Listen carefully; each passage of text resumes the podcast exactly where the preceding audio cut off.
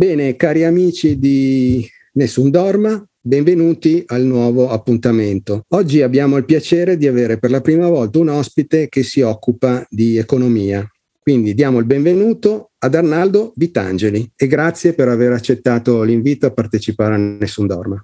Ciao Maglio, grazie a te per eh, l'invito e un saluto a tutti gli ascoltatori.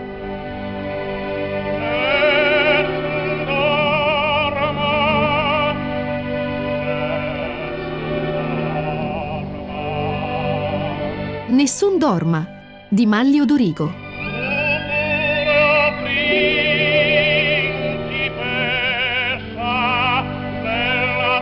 Conversazioni in vigile attesa di una umanità vittoriosa.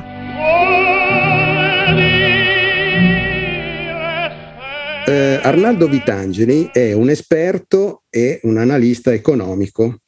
Inoltre è il fondatore della, del canale La Finanza sul Web, è un volto noto ai frequentatori del web e dei canali di informazione indipendente. Eh, la qualità importante che io personalmente gli riconosco è la sua eh, notevole capacità di rendere accessibile ad un pubblico di non addetti ai lavori eh, concetti e argomenti che altrimenti risulterebbero eh, inaccessibili ai più.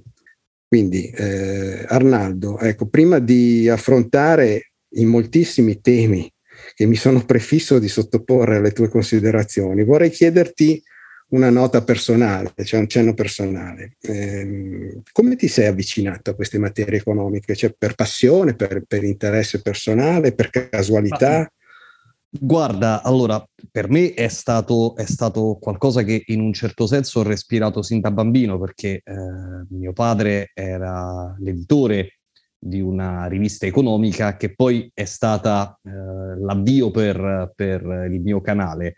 Però ti devo dire, in questi, proprio in questi ultimi mesi mi sono reso conto che in realtà eh, io ho sempre eh, trattato l'economia dal punto di vista della politica. Cioè io mi sono sempre sentito eh, molto più un politico nel senso uh, del cambiamento di qualcuno che lavora per il cambiamento degli equilibri all'interno della società. E siccome l'economia è quello che determina quegli equilibri, siccome l'economia, i poteri finanziari, la struttura dell'economia è quella che nei fatti determina la nostra vita anche politica, eh, mi è venuto naturale raccontare eh, quei fatti in maniera totalmente diversa da come venivano raccontati nel mainstream, mettendo in luce eh, quelli che sono gli effetti su, sulle persone e utilizzando, cercando di utilizzare un linguaggio il più semplice possibile, perché fondamentalmente il mio obiettivo era avvertire la gente che veniva, veniva sfruttata eh, piuttosto che eh, diciamo rivolgermi agli esperti del settore. Quindi non al mondo degli accademici o comunque degli esperti, ma al pubblico generalista, insomma, al, al semplice cittadino. Certo, anche perché tutta l'accademia, esattamente come tutte eh, le grandi testate specialistiche, ma anche generalistiche che trattano l'economia, la fanno sulla base di un presupposto ideologico che si chiama neoliberismo, che è eh, assolutamente eh, smentito nella sua efficacia dai fatti, cioè il modello neoliberista che ci hanno venduto eh, come un, una, una, sorta di panacea di tutti i mali, con il mercato che avrebbe creato le condizioni migliori per tutti e quindi avremmo avuto una crescita eh, sempre maggiore, una divisione del, del benessere della ricchezza sempre migliore, invece si è rivelato esattamente l'opposto, cioè un sistema intanto profondamente instabile, come mostrano le continue crisi, che sono crisi sistemiche, non sono, non sono dovute a eh, eventi,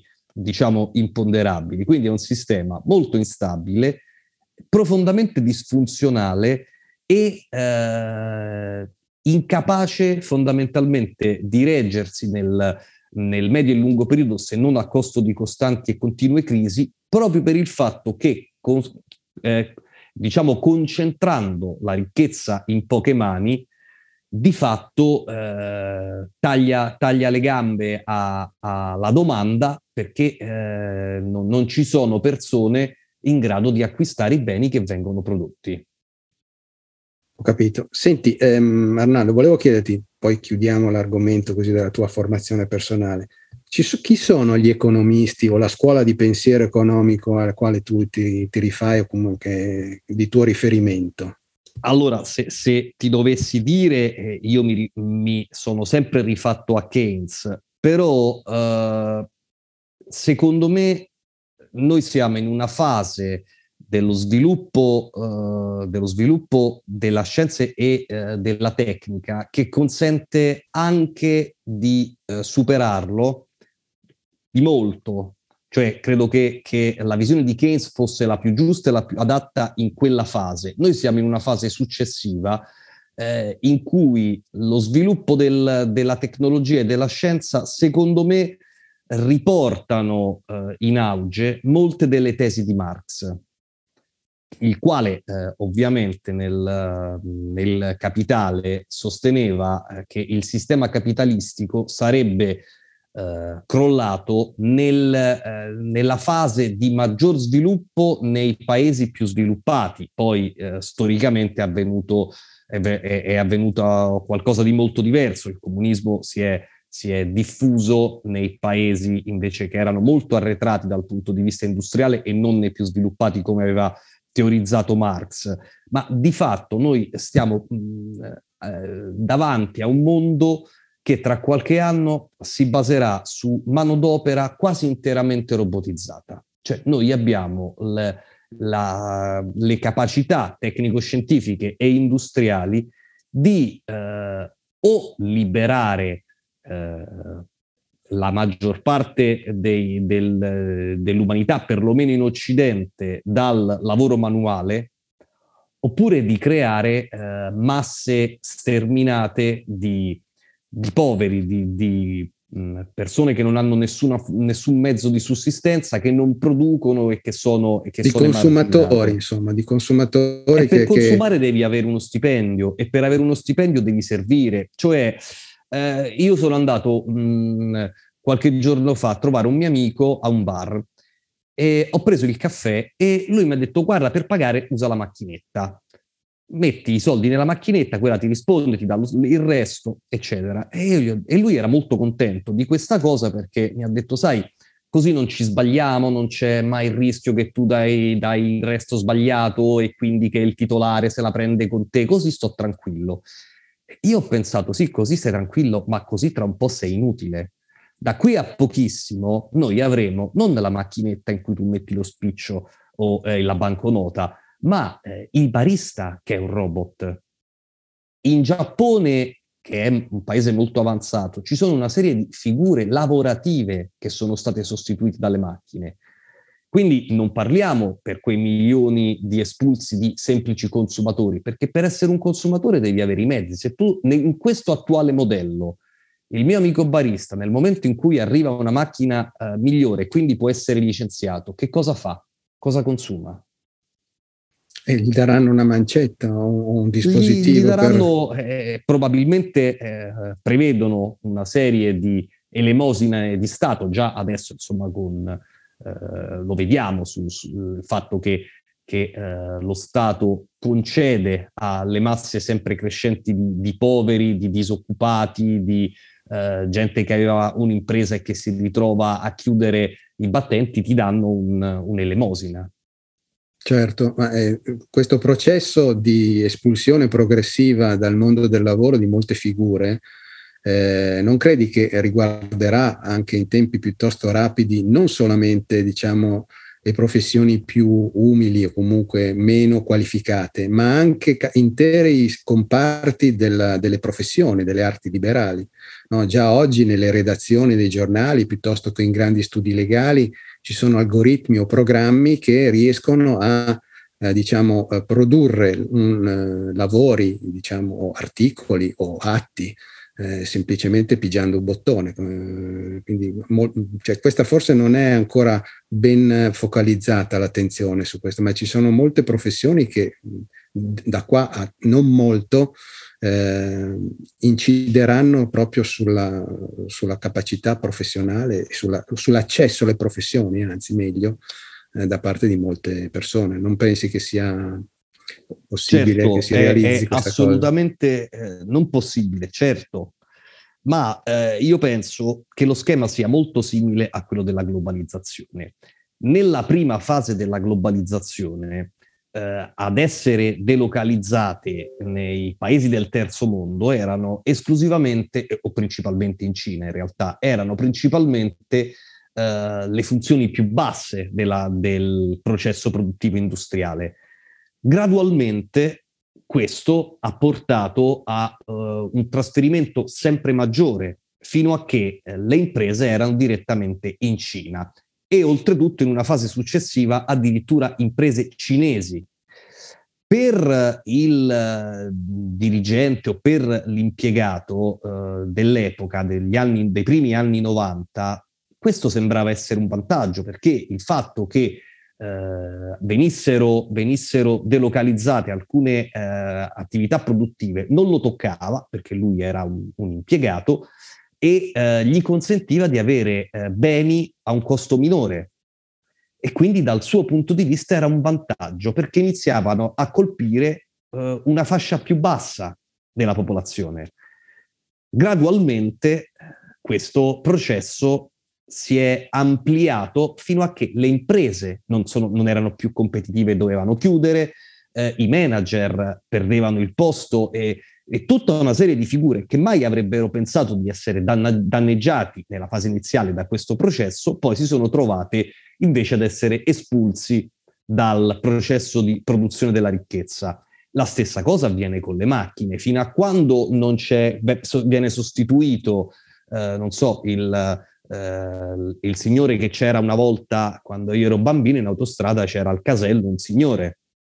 Un, il fatto che vengano sostituite in una prima fase queste eh, funzioni, diciamo, meno, meno complesse, meno remunerate, eccetera, viene considerato tutto sommato un vantaggio dagli altri che non sanno che è la tecnica del salame, prima o poi tocca anche a loro. Certo, certo.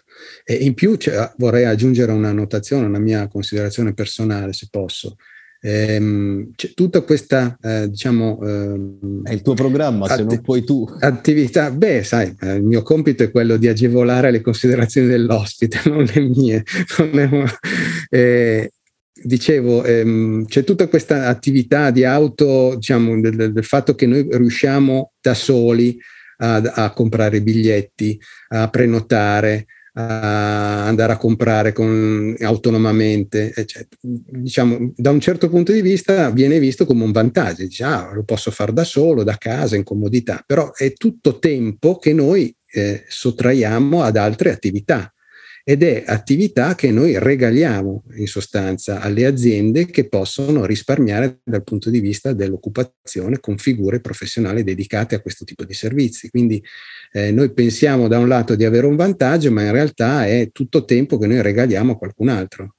E, non, solamente, non solamente, questo è chiaramente uno svantaggio sotto tante forme. Pensiamo adesso quasi, quasi tutti i distributori sono self-service e, e, se tu, uh, quelli che ancora hanno il benzinaio, uh, vai dal benzinaio, ti fanno 20 centesimi in più al litro, quindi ti, ti cercano in tutti i modi di sconsigliartelo, di modo che tu scendi la benzina e te la metti da solo.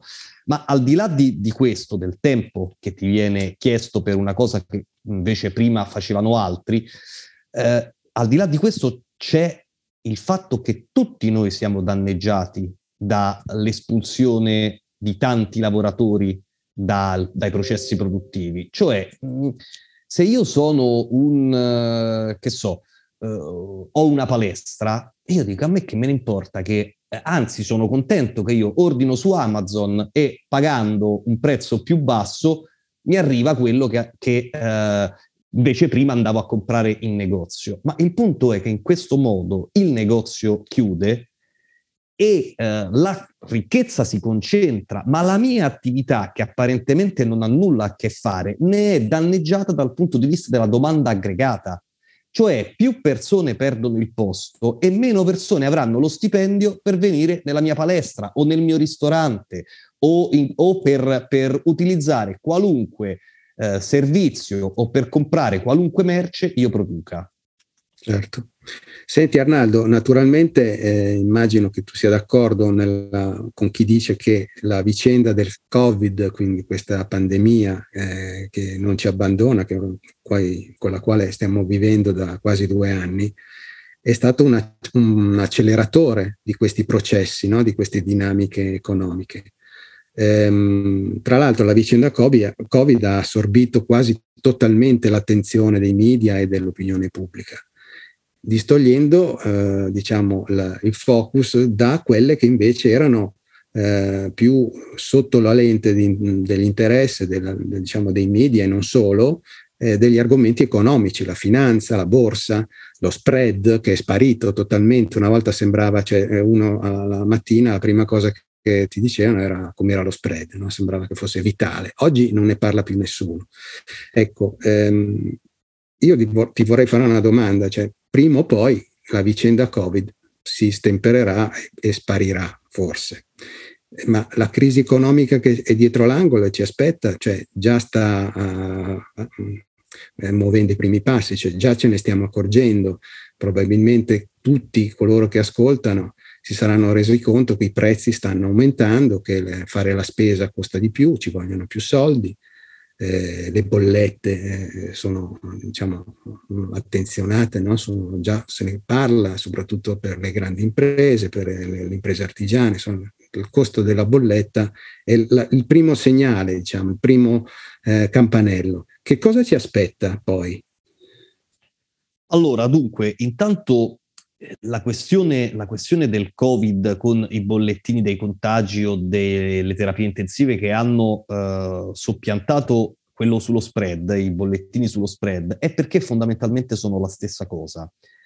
Cioè lo spread è stata eh, un, un, allarme lanciato eh, fondamentalmente per imporre all'Italia una serie di misure eh, lo spread è stato fatto salire artificialmente, i mercati inte- inte- intesi come eh, attori razionali che comprano e vendono esclusivamente sulla base di dati oggettivi non c'entrano nulla perché noi avevamo eh, nella fase in cui l- lo spread è, è divenuto un'emergenza, noi avevamo un governo eletto con una maggioranza stabile, eh, avevamo un tasso di crescita del PIL che era sopra l'1% e avevamo un debito pubblico che era il 126% del PIL, quindi un livello alto. Secondo uh, il mainstream, i giornali mainstream, i mercati non si fidavano. Non si fidavano perché il nostro debito pubblico era troppo alto. La verità è che lo era anche eh, tre mesi prima, quattro mesi prima, cinque mesi prima, un anno prima ed è pienamente sostenibile. Cosa è successo? È successo che c'è stata una manovra eh, ai danni dell'Italia eh, attraverso la quale eh, Commerzbank, Deutsche Bank e Goldman Sachs hanno immesso sul mercato di colpo titoli del debito pubblico italiano. Cioè è stato un attacco al nostro debito portato avanti da alcune grandi banche sistemiche, le quali cosa volevano? Volevano che eh, Berlusconi si dimettesse e applicasse il paradigma dell'austerità all'Italia.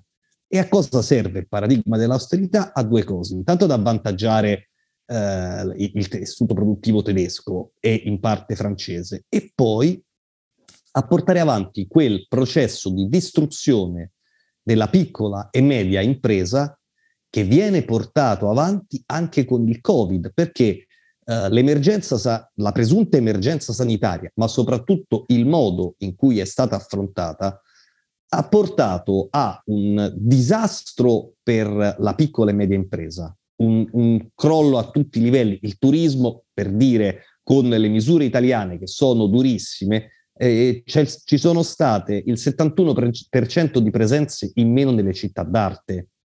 Tu stai regalando eh, fette di mercato ai tuoi concorrenti, cioè alla Francia, alla Spagna, eccetera, ma soprattutto stai distruggendo un tessuto di piccole e medie imprese, di indotti, di ristoranti, di bed and breakfast, di, piccoli, di piccole strutture recettive che eh, non hanno l- l- la capacità finanziaria di resistere e quindi chiudono.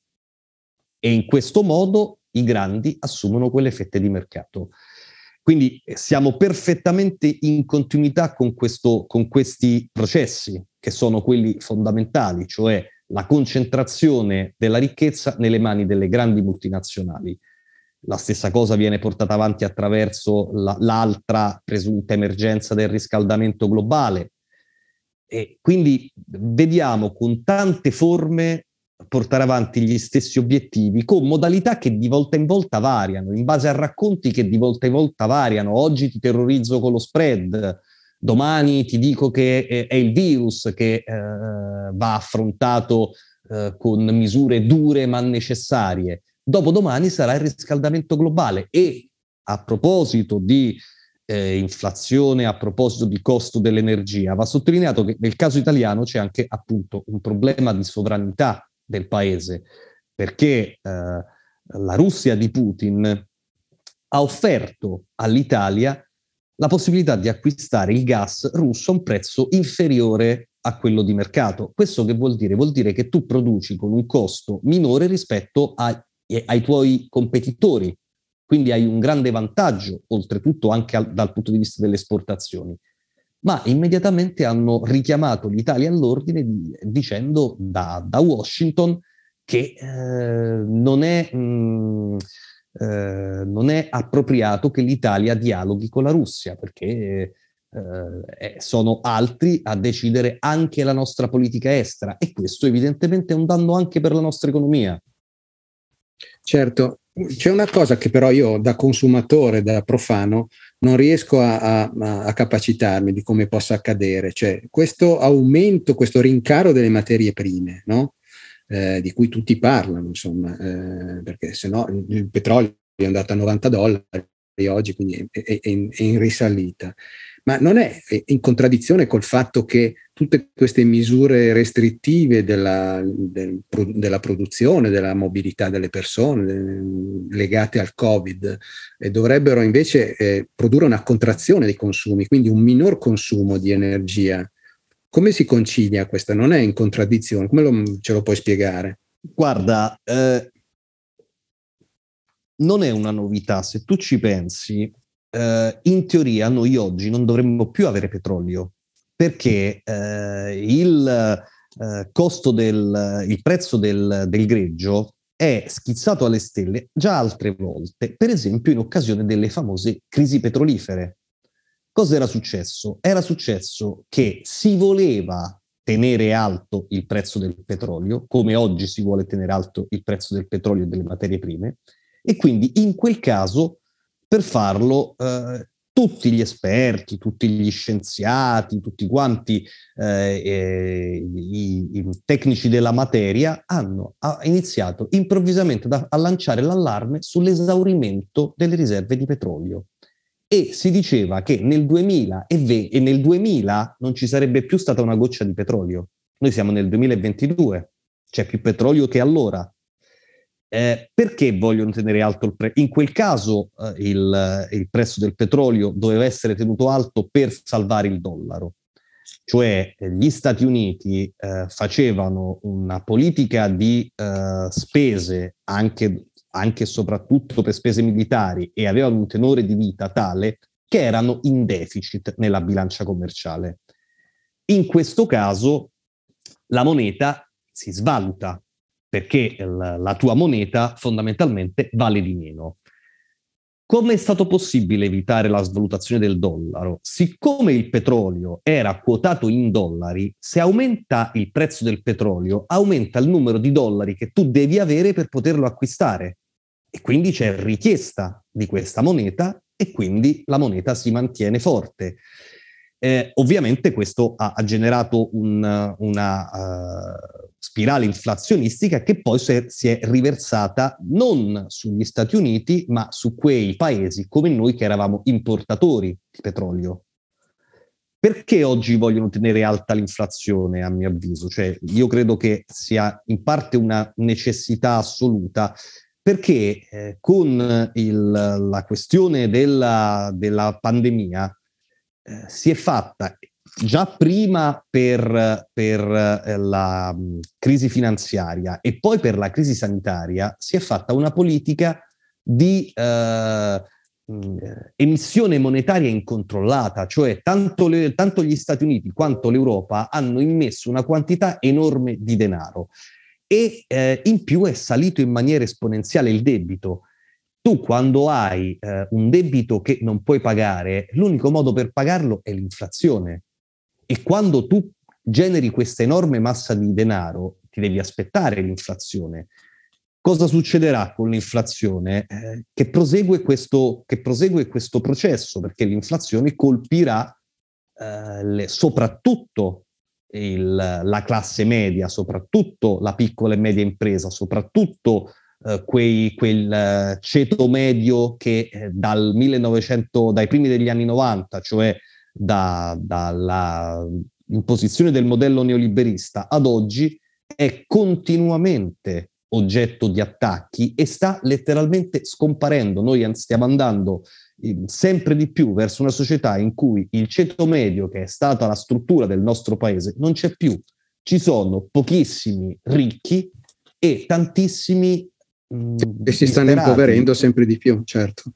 Ma però, scusa, um, questo aumento dell'inflazione non è... Eh, come si concilia con i parametri europei che fissano un limite, no? cioè, sia allo sforamento del debito che anche impongono il controllo. Eh, di, di... I parametri europei non gli dà più retta a nessuno perché sono folli, cioè nel senso eh, i parametri europei già, già eh, prima prevedevano che eh, qualunque paese avesse un debito pubblico superiore al 60%, eh, doveva ehm, diciamo avere avanzi di bilancio quindi ridurre il debito eh, in pochi anni eh, e con livelli che per i paesi e, e ovviamente a, in maniera proporzionale al, alla quota eccedente il 60% del debito pubblico, cioè se un paese aveva il 70% di debito pubblico doveva rientrare entro X anni, se un paese aveva il 140 lo stesso, quindi avrebbe dovuto fare degli avanzi di bilancio spaventosi, distruggere l'economia, fare una forma di austerità al cui confronto la Grecia non è niente, non l'hanno mai applicato, ma ora quegli stessi soggetti affermano che eh, l'austerità non ha funzionato, che i trattati sono da rivedere, perché di fatto eh, non, non, consentono la sopravvivenza del, dell'Europa. Cioè, eh, se, se come, come puoi pensare di applicare nuovamente all'Italia uh, un, una forma di austerità uh, in stile greco senza che questo ti comporti l'uscita dell'Italia dall'euro? Non si può fare. Si parla anche della mh, progressiva mancanza di materie prime, no? Dicono che la Cina eh, fa fatica a stare dietro alla produzione perché mancano le materie prime, l'acciaio, l'alluminio, eh, insomma tutte le materie diciamo, che servono per, per la manifattura. Diciamo. E, e si dice che la Cina si sta accaparrando gran parte delle materie prime anche in Africa, in America Latina, attraverso trattati no, con i paesi e che uh, sia gli Stati Uniti che la Russia si stanno avviando su questa strada. No? Quindi paesi come l'Italia, che già sono eh, naturalmente sprovvisti di materie prime, ma che fanno della manifattura e del, dei servizi e delle altre, diciamo, pecu- ha altre peculiarità, eh, altre ricchezze il nostro paese, che tipo di prospettiva può, cosa potrebbe causare e generare questa, questo processo? Allora, intanto secondo me bisogna distinguere tra le varie materie prime nel senso che ci sono eh, alcune materie prime che sono strategiche, eh, che sono le terre rare. Perché sono strategiche? Perché sono indispensabili eh, per le, i transistor, per eh, gli strumenti elettronici, quindi sono fondamentali, sono strategiche. le materie prime tradizionali, che in realtà continuano ad esserci nella stessa disponibilità di prima, il petrolio, il gas, e anzi di cui noi in una certa misura abbiamo meno bisogno nel momento in cui eh, sono diventate più efficienti alcune altre forme di energia come le rinnovabili, quindi noi abbiamo meno bisogno di prima di quelle materie prime che comunque ci sono, quindi bisogna distinguere per quello che riguarda le terre rare e per quello che riguarda le altre eh, materie prime strategiche, il punto è che da un lato sono rare e dall'altro sono concentrate in alcune aree, e cioè principalmente in Africa e in Russia. E quindi c'è uno scontro geopolitico violentissimo, in particolare per quanto riguarda la Russia, eh, che ha nelle, eh, nelle, materie prime rare eh, lo stesso motore che aveva decenni fa il petrolio in altri conflitti e in altre guerre. Per quello che riguarda l'Italia, è chiaro che noi eh, siamo particolarmente esposti al, all'aumento del, del dei prezzi delle materie prime, perché non solo non, non, ne abbiamo di nostre, ma abbiamo una struttura industriale, noi siamo un paese trasformatore, che eh, necessariamente consuma eh, energia. Quindi mh, mm, è un ulteriore elemento eh, di, di, che, che colpisce il nostro paese, questa carenza di materie prime, tu ponevi l'accento sul fatto che sono eh, bisogna fare un distinguo tra materie, ma- materie prime di un certo tipo, quelle basiche, diciamo quelle dell'industria presa- pesante, e poi le, le, le terre rare, non so, pen- penso al coltran, al litio, cioè tutte quelle che servono per eh, diciamo, la, la, la manifattura dei dispositivi elettronici, informatici. Ecco, queste, si dice che la Cina stia facendo incetta di questa di queste eh, terre rare con accordi in, in, varie parti del mondo, nei paesi soprattutto dell'Africa e dell'America Latina. Eh, la, la, Russia è eh, diciamo, mm, è un, un, paese che invece ha di suo questo tipo di materie prime, cosa che invece non, noi non abbiamo. Quindi che tipo di difficoltà potrebbe, potrebbe verificarsi per la nostra società, diciamo, per il nostro vivere quotidiano, che tipo di, di, di e per l'economia nazionale anche naturalmente. Eh innanzitutto eh, l'aumento del, delle materie prime energetiche porta a un aumento dei costi di tutti i prodotti perché si ripercuote su tutti i prodotti e quindi eh, amplifica l'effetto dell'inflazione, aumenta l'inflazione che già è alta per, per ragioni eh, di, di natura monetaria e finanziaria.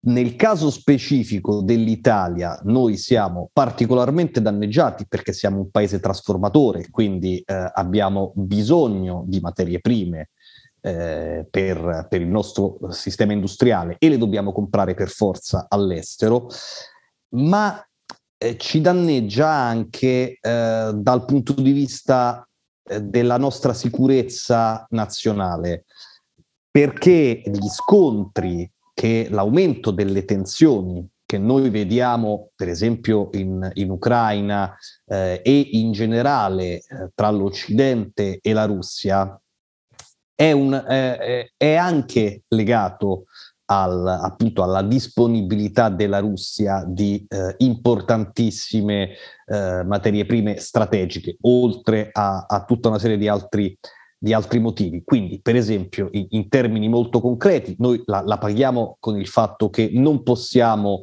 accettare il gas russo a un prezzo più basso perché eh, non c'è consentito politicamente, ma dall'altro lato rischiamo anche di essere eh, vicini a aree di, di, guerre locali che poi possono deflagrare. E mh, ricordiamo che noi abbiamo tutta una serie di basi NATO sul nostro territorio, quindi uno scontro tra eh, la Russia e la Cina da un lato eh, e l'Occidente dall'altro ci vede proprio in mezzo e ci vede come possibile bersaglio, oltretutto. Per quello che riguarda la politica della Cina in Africa, va detto che chi è causa del proprio mal pianga se stesso. I paesi occidentali guidati da un'oligarchia finanziaria che pensava esclusivamente al proprio arricchimento, hanno eh, delocalizzato tutte le industrie in Cina, consentendo alla Cina di incamerare una quantità eh, di, di, ricchezza e di potenziare il suo sviluppo industriale in maniera velocissima. E i cinesi, eh, che invece hanno un'economia pianificata dallo Stato, ovviamente questa ricchezza l'hanno utilizzata per eh, andare a prendersi intere zone dell'Africa. In Africa ci sono più città cinesi che città africane. E, e eh, per avere uno sbocco eh, importantissimo sia per quanto riguarda le derrate alimentari, sia per quanto riguarda le materie prime.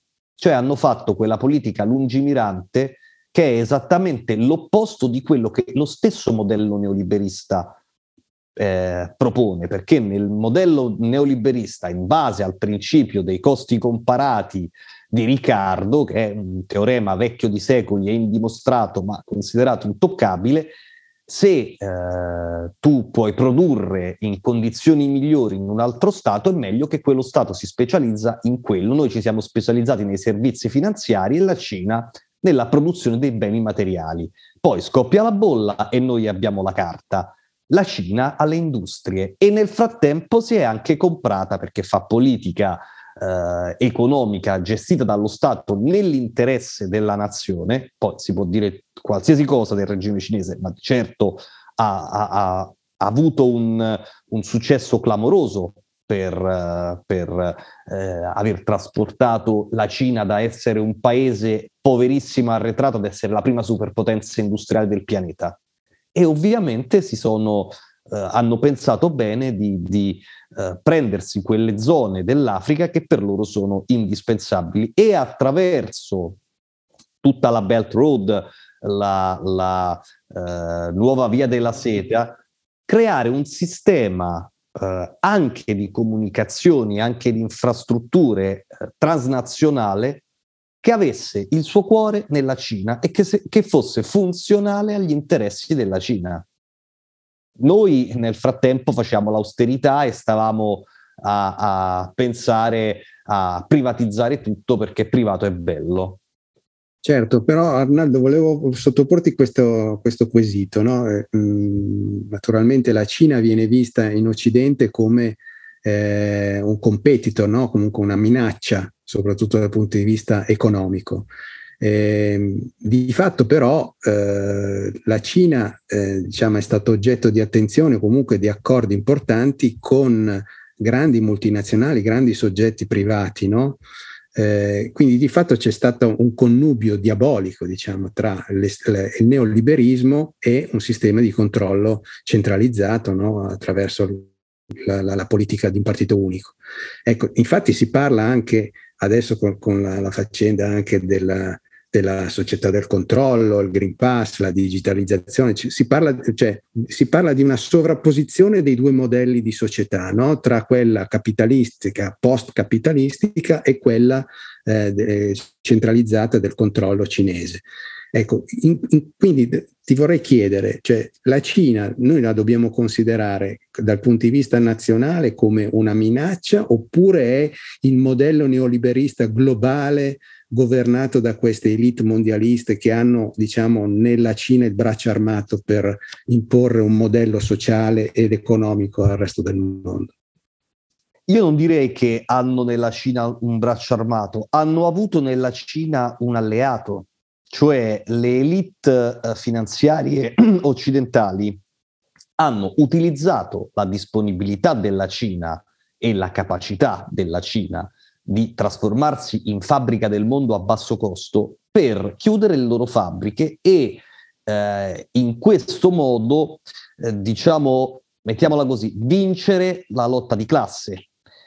Eh, cioè eh, i, i, i, grandi capitalisti, eh, fin quando le, l'economia è in qualche misura eh, nelle mani del, della nazione, cioè lo Stato ha un controllo dell'economia, sono limitati nel, nella loro possibilità di operare perché eh, il, lo Stato da un lato attraverso la tassazione, dall'altro attraverso uh, la regolamentazione, gli impone eh, di ri- riconoscere ai lavoratori una quota della ricchezza congrua e, e di eh, applicargli condizioni di lavoro che siano eh, di un certo tipo. Siccome i lavoratori sono tanti e i capitalisti sono pochi, eh, inevitabilmente l- l- i- negli stati democratici il, i diritti dei lavoratori sono tutelati.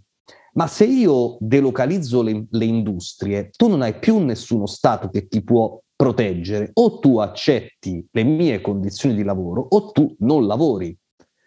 Quindi attraverso la delocalizzazione tutta una serie di conquiste sociali sono state cancellate con un tratto di penna e si è tornato indietro di decenni, se non di secoli, dal punto di vista dei diritti del, dei lavoratori. Questo, in questo loro obiettivo hanno avuto nella Cina un alleato, ma al tempo stesso la Cina è diventato un competitore perché da, eh, da, che in Cina si facevano, non so, la, la, Apple produceva in Cina, in una fabbrica che era quella con il più alto livello di suicidi del mondo, perché lavoravano con ritmi feroci e, e con condizioni di lavoro difficilissime, ma producevano delle componenti per la Apple, quindi non erano dei competitori, erano dei lavoratori a cottimo per la Apple Adesso Huawei fa prodotti che competono con la Apple. La Cina è diventata una potenza così grande e così forte che eh, anche questa alleanza con le oligarchie eh, finanziarie eh, occidentali è divenuta sempre più asimmetrica, cioè la Cina era quella che eh, aveva a livello diciamo, di stati un vantaggio enorme che gli altri stati subivano. Perché li subivano? Perché non erano padroni della loro politica, cioè le loro politiche folli, perché è, questa è una politica folle, cedere il tuo, il tuo tessuto industriale ad un'altra nazione è una follia. L'Occidente l'ha fatto perché era completamente pilotato da queste oligarchie transnazionali finanziarie che non hanno nessun interesse né negli Stati Uniti, nell'Italia, in questo o in quello, ma nei loro capitali che possono viaggiare da una parte all'altra del globo. Certo, questo discorso che tu hai fatto, queste considerazioni si riallacciano un po' al tema del sovranismo, no? O comunque, o meglio, non tanto del sovranismo in, in senso lato, ma della sovranità statale, de, degli enti statali. Eh, è un tema che eh, so che ti sta particolarmente a cuore. Vogliamo cercare per quanto possibile eh, eh, riassumere i, i, i, principali motivi a tuo giudizio per cui è importante mantenere la sovranità dal punto di vista del, delle istituzioni statali, delle nazioni? È indispensabile, innanzitutto perché senza sovranità non, non ha senso la democrazia, cioè eh, la democrazia presuppone in se stessa la sovranità. L'articolo 1 della nostra Costituzione dice la sovranità appartiene al popolo, quindi deve esistere la sovranità nel momento in cui eh, sia attraverso i processi di globalizzazione, ma soprattutto attraverso l'adesione dell'Italia all'euro, la nostra sovranità è di fatto scomparsa, noi abbiamo da un lato perso eh, il senso della nostra democrazia, perché se tu voti per, non so, forze politiche che dicono io voglio fare questo programma, e poi dalle tecnocrazie eh, di Bruxelles che tu non eleggi di, e che nessuno elegge, ti dicono no, non va bene perché non corrisponde a, ai nostri parametri e loro devono tornare indietro, allora che ti voto a fare? Non ha, non ha neanche senso. E eh, oltretutto, in assenza di sovranità, cosa succede? Succede eh, che, che avviene mh, quella, quella concentrazione della ricchezza perché il lavoratore elettore non ha più la possibilità di governare lo Stato, lo governano le tecnocrazie, le quali rispondono alle oligarchie finanziarie e quindi legiferano nell'interesse delle oligarchie finanziarie. Aggiungiamo che in questo scenario l'Italia come Stato è un paese debole e marginale e quindi viene anche penalizzato all'interno della competizione tra i sistemi industriali dei vari stati. Per cui, da un lato, in tutta Europa, che era la patria, eh, cioè erano le patrie della socialdemocrazia, cioè di eh, un sistema che non era quello comunista, ma non era neanche quello liberista, era un sistema misto in cui lo Stato aveva un ruolo non assoluto come nel, nella Cina o nella, nell'URSS comunista, ma di eh, moderatore tra diversi interessi delle diverse classi sociali. Nel momento in cui lo Stato perde la sovranità, perde la possibilità di svolgere questo ruolo e di conseguenza le classi eh, più potenti, le, le oligarchie più ricche, hanno la possibilità di far imporre leggi come vogliono loro, perché eh, loro hanno hanno a Bruxelles i loro lobbisti, i loro eh, uomini di riferimento, loro possono promettere o minacciare eh, carriere meravigliose, e, eccetera. Il fenomeno delle porte girevoli per cui tu vai a governare uno Stato o a governare o, o a, a svolgere ruoli apicali all'interno dell'Unione Europea e subito dopo eh, ottieni eh, lavori, ottieni eh, contratti eh, stratosferici anche, anche, di consulenza o vere e proprie cariche, è, è ovvio che c'è un, un, palese conflitto di interessi e, e quindi è chiaro a chi rispondono queste persone quando fanno le leggi. Nel momento in cui le leggi non le fa più lo Stato, ma le fanno eh, i banchieri e le fanno le lobby delle, delle grandi società eh, multinazionali, eh, è inevitabile che non siano nell'interesse del, dei lavoratori. Certo, quindi in sostanza noi possiamo affermare che il grande reset che spesso viene eh, sminuito, te, si tenta di ridicolizzare chi teorizza che il pericolo che l'agenda di Davos o comunque di coloro che di, di Schwab e dei suoi seguaci diciamo, eh, è in corso, lo possiamo confermare, ce lo stiamo vedendo sotto i nostri occhi, si sta realizzando passo dopo passo. Assolutamente sì, si sta realizzando passo dopo passo come è sempre successo, perché tutte le cose che noi viviamo oggi eh, da questi signori venivano dette in maniera chiara e lineare 30 anni fa come oggi dicono per esempio che siamo troppi su questo pianeta, che non servono più così tanti lavoratori, che eh, c'è un consumo di, di, risorse eccessivo e che quindi si deve diminuire la popolazione. Lo dicono in maniera chiara. E, e fermiamoci qui perché questo poi ci porterebbe a discorsi che... A discorsi sì, a discorsi eh, a, a, suggestioni, a visioni distopiche che, che per anche momento... senza, guarda, anche senza arrivare a nessun tipo di visione distopica, è sufficiente che tu eh, inibisci in qualche modo la eh, possibilità di, di eh, mettere su famiglia delle persone e tu hai eh, un... Realizzato questo... Cioè ci sono due modi per far diminuire la, la popolazione, o farne morire tanti o non farne nascere tanti. Certo. Eh, senti Arnaldo, mm, vorrei spostare un attimo l'attenzione sulle questioni geopolitiche di, strategiche. Allora, ehm, c'è sotto gli occhi di tutti questo problema, questa grande tensione eh, sullo scenario dell'Ucraina, no? eh, con la narrativa ovviamente mainstream dal punto di vista occidentale che paventa la minaccia di un'invasione eh, da parte della Russia di Putin, quando eh, invece non è proprio così dal mio punto di vista, perché cioè, è, la, è, di fatto la Russia che è accerchiata da potenze straniere. No? Quindi, è, ma a parte questo, diciamo, questa, questo, tu lo vedi come un rischio concreto? Questi venti di guerra se si realizzeranno o è una minaccia volta a in qualche modo controllare e tenere sotto pressione un, un avversario geopolitico come la Russia? Allora, io voglio sperare eh, che non si realizzino, ovviamente, voglio sperare che non possano realizzarsi, ma non possiamo escluderlo a priori.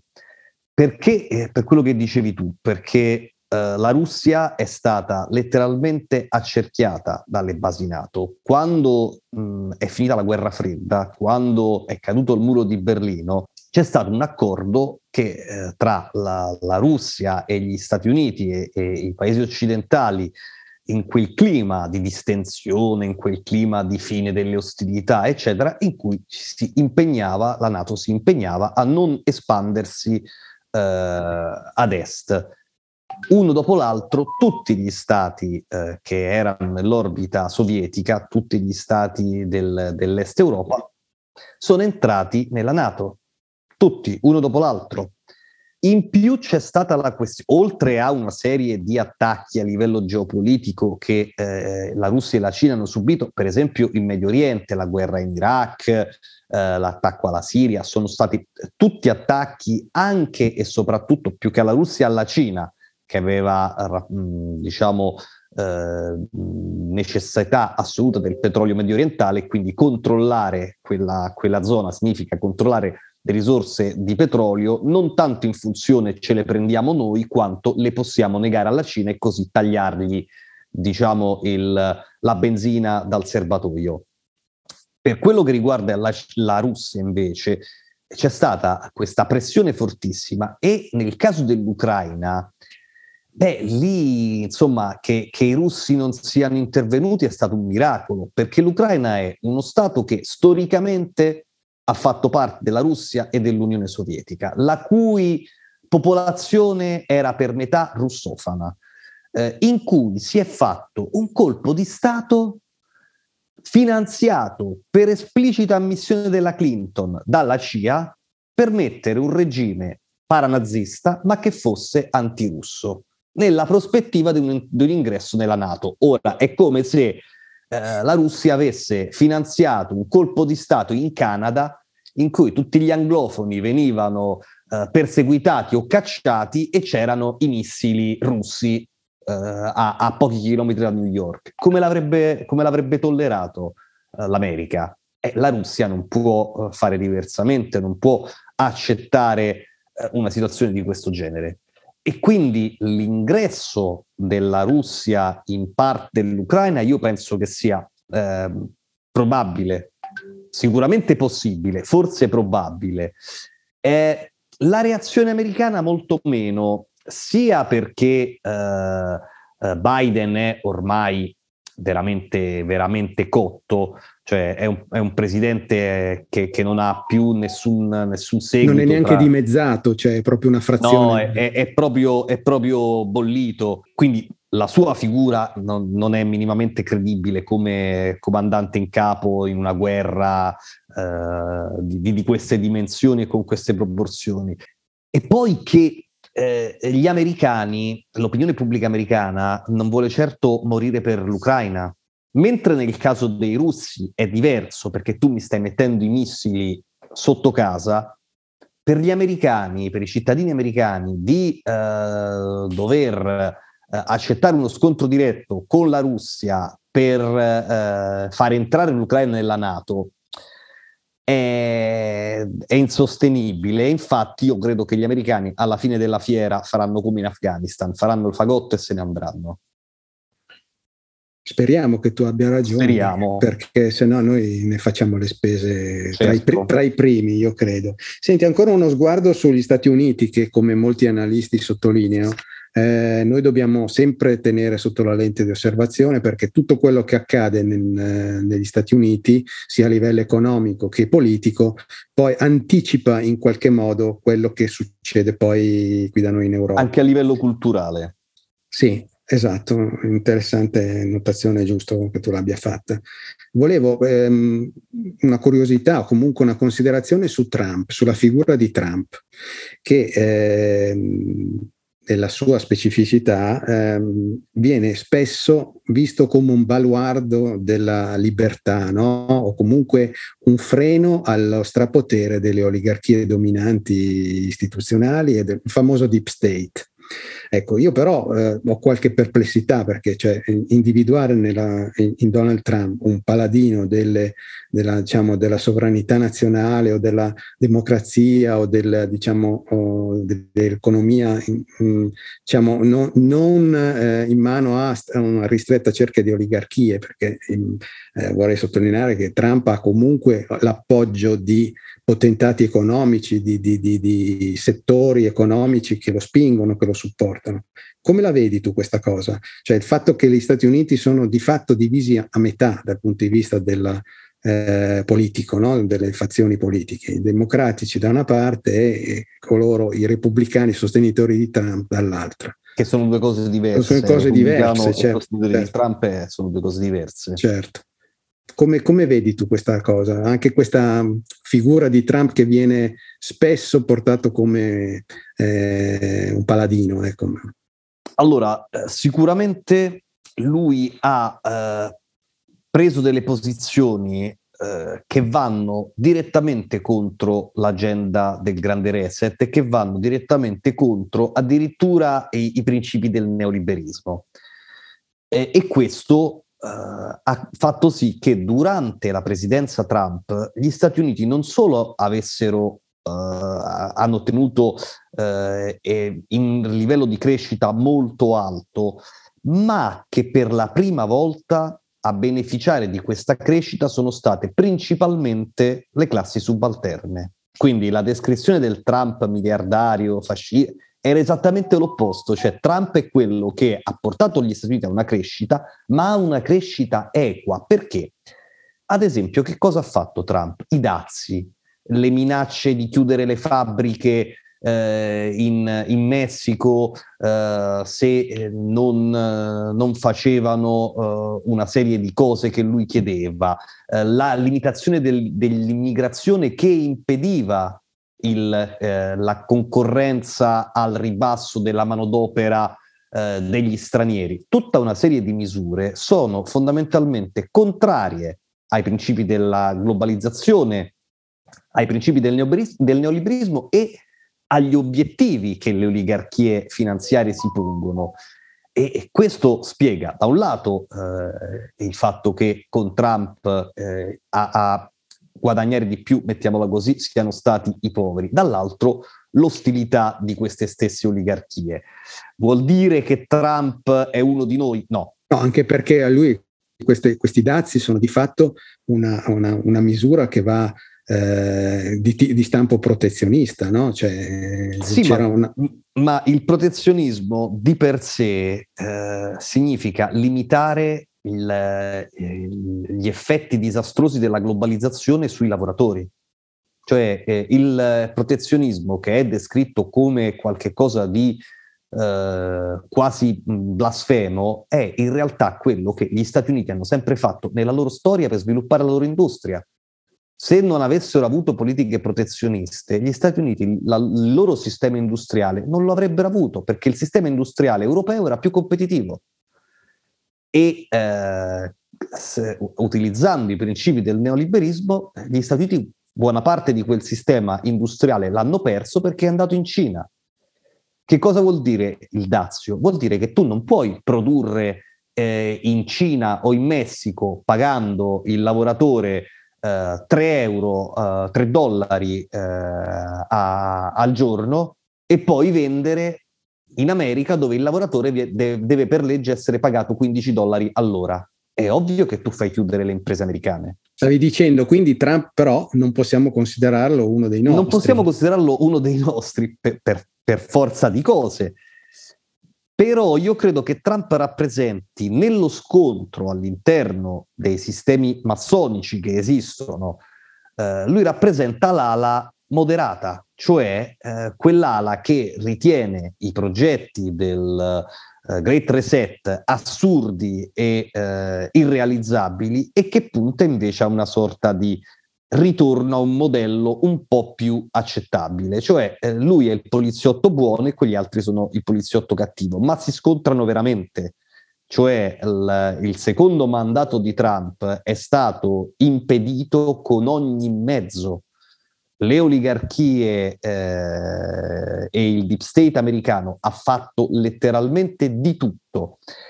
E eh, il problema è che c'è anche una differenza ormai antropologica all'interno due, delle due Americhe, quella di Trump e quella dei Dem.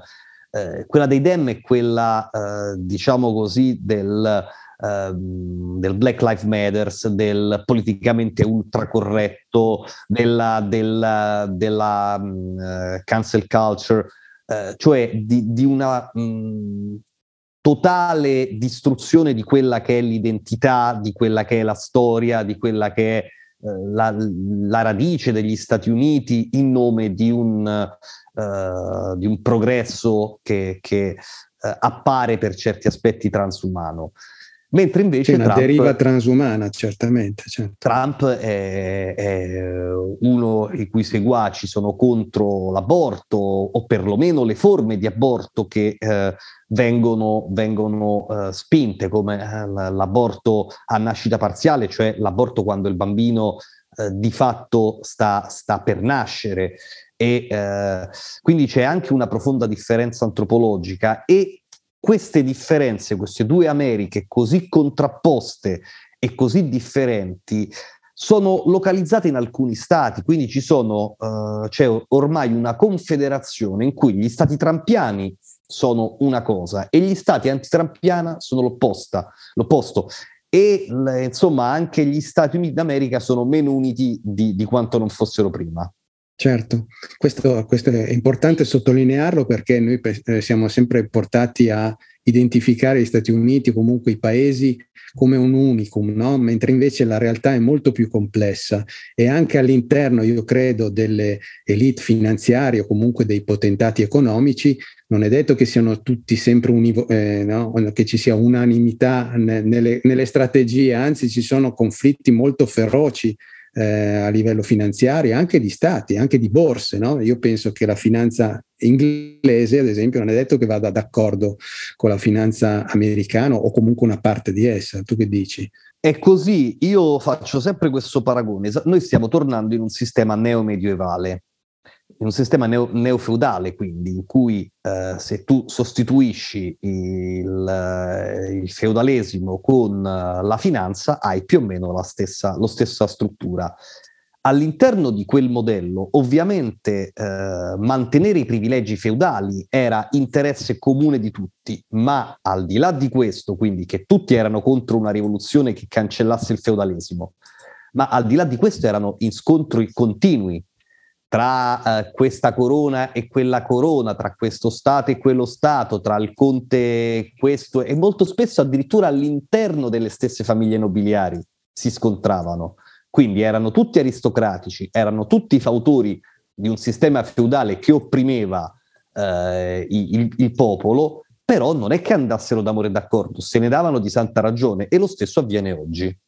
Senti Arnaldo, io vorrei stare qua tutta la, tutta la, sera a discutere con te tutti questi temi, ma però non è possibile, non possiamo pretendere così no, tanto attenzione. Non possiamo da, imporlo a, ai, a, a, ai tuoi spettatori, che poverelli, abbiamo penso abusato ecco, anche. Quindi de... mi avvio alla conclusione, da, però fac- non posso esimermi da fare una, un cenno alla tua attività uh, politica come attivi- attivista militante, perché io ti ho conosciuto poco, pochi giorni fa eh, di persona, ti seguivo da tempo come eh, utente del web, eh, però di persona e mi ha colpito non solo eh, chiaramente la tua eh, capacità oratoria, il tuo piglio tribunizio, no?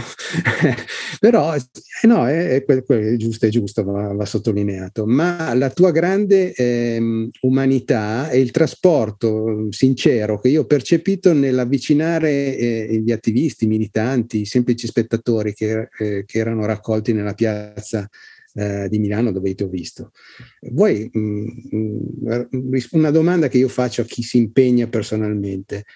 Perché ti esponi? Hai sentito il bisogno eh, di esporti così pubblicamente e così in maniera eh, dirompente? A me sembra incredibile che c'è chi non lo fa, nel senso che noi viviamo in un sistema talmente ingiusto, talmente bugiardo, talmente mostruoso e che ci colpisce tutti direttamente, in particolare in questi ultimi due anni io mh, eh, appartengo a una generazione che ha visto il suo futuro distrutto da uh, questi soggetti.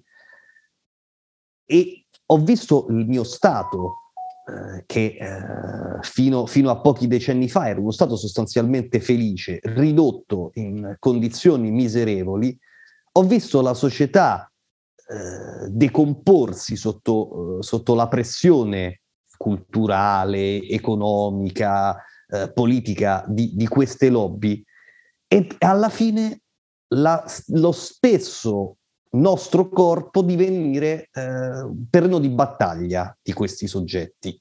Come si fa a, a, non, a non cercare di ribaltare insieme a tutti gli altri questo sistema? Cioè, mi, mi, sembra nell'ordine delle cose. Un imperativo morale, insomma, etico. Ma addirittura mh, qualcosa, qualcosa anche eh, di inevitabile dal punto di vista proprio degli interessi. È come dire, se qualcuno eh, ti, ti aggredisce, tu non ti difendi. Noi collettivamente ci dobbiamo difendere attraverso la comunicazione, attraverso l'informazione, attraverso la formazione, ma anche attraverso una risposta diretta politica. Certo, volevo chiederti a livello personale, no? tu, io so che tu hai un rapporto diretto con, chi, con ti, chi, ti, segue nei canali, con i tuoi utenti, gli abbonati, eccetera, quindi un rapporto molto stretto. Eh, c'è differenza nel rapporto eh, con coloro che invece partecipano più eh, attivamente, che fa, sono attivisti politici o comunque che partecipano alle mobilitazioni di piazza rispetto agli utenti del, dei tuoi canali? Molto spesso sono le stesse persone, cioè nel senso che, che, le persone che io incontro nelle piazze sono le persone che seguono il, il mio canale e gli altri canali della libera informazione. C'è una differenza molto forte che quando li incontri eh, nelle, nella, nelle piazze, nelle manifestazioni, hai la possibilità di abbracciarti, hai la possibilità di guardarti, hai la possibilità di toccarti e hai anche la percezione che quelle persone sono uscite da una situazione di passività in cui magari ti apprezzano, vedono i tuoi video e magari ti sostengono anche, però stanno chiuse dentro casa. Sono uscite e si sono legate ad altre persone come noi e questa è una cosa che a me dà una gioia enorme. Quindi io torno sempre stanchissimo da queste manifestazioni, anche perché sono fuori e noi abbiamo difficoltà negli spostamenti, non, io non posso prendere i treni, gli aerei, quindi mi devo spostare in macchina, e, è faticoso, però al tempo stesso eh, ti dà un'energia e un, una positività incredibile, quindi sono, eh, sono anche terapeutiche le piazze, almeno dal mio punto di vista e per quello che riguarda il rapporto con le persone, a Milano un, un, ragazzo mi ha detto, mi ha abbracciato, mi ha detto, ma sai, io ti do del tu, ti parlo così perché eh, ho la sensazione di conoscerti da sempre, perché vedo sempre i tuoi video, però per te io sono uno, un estraneo.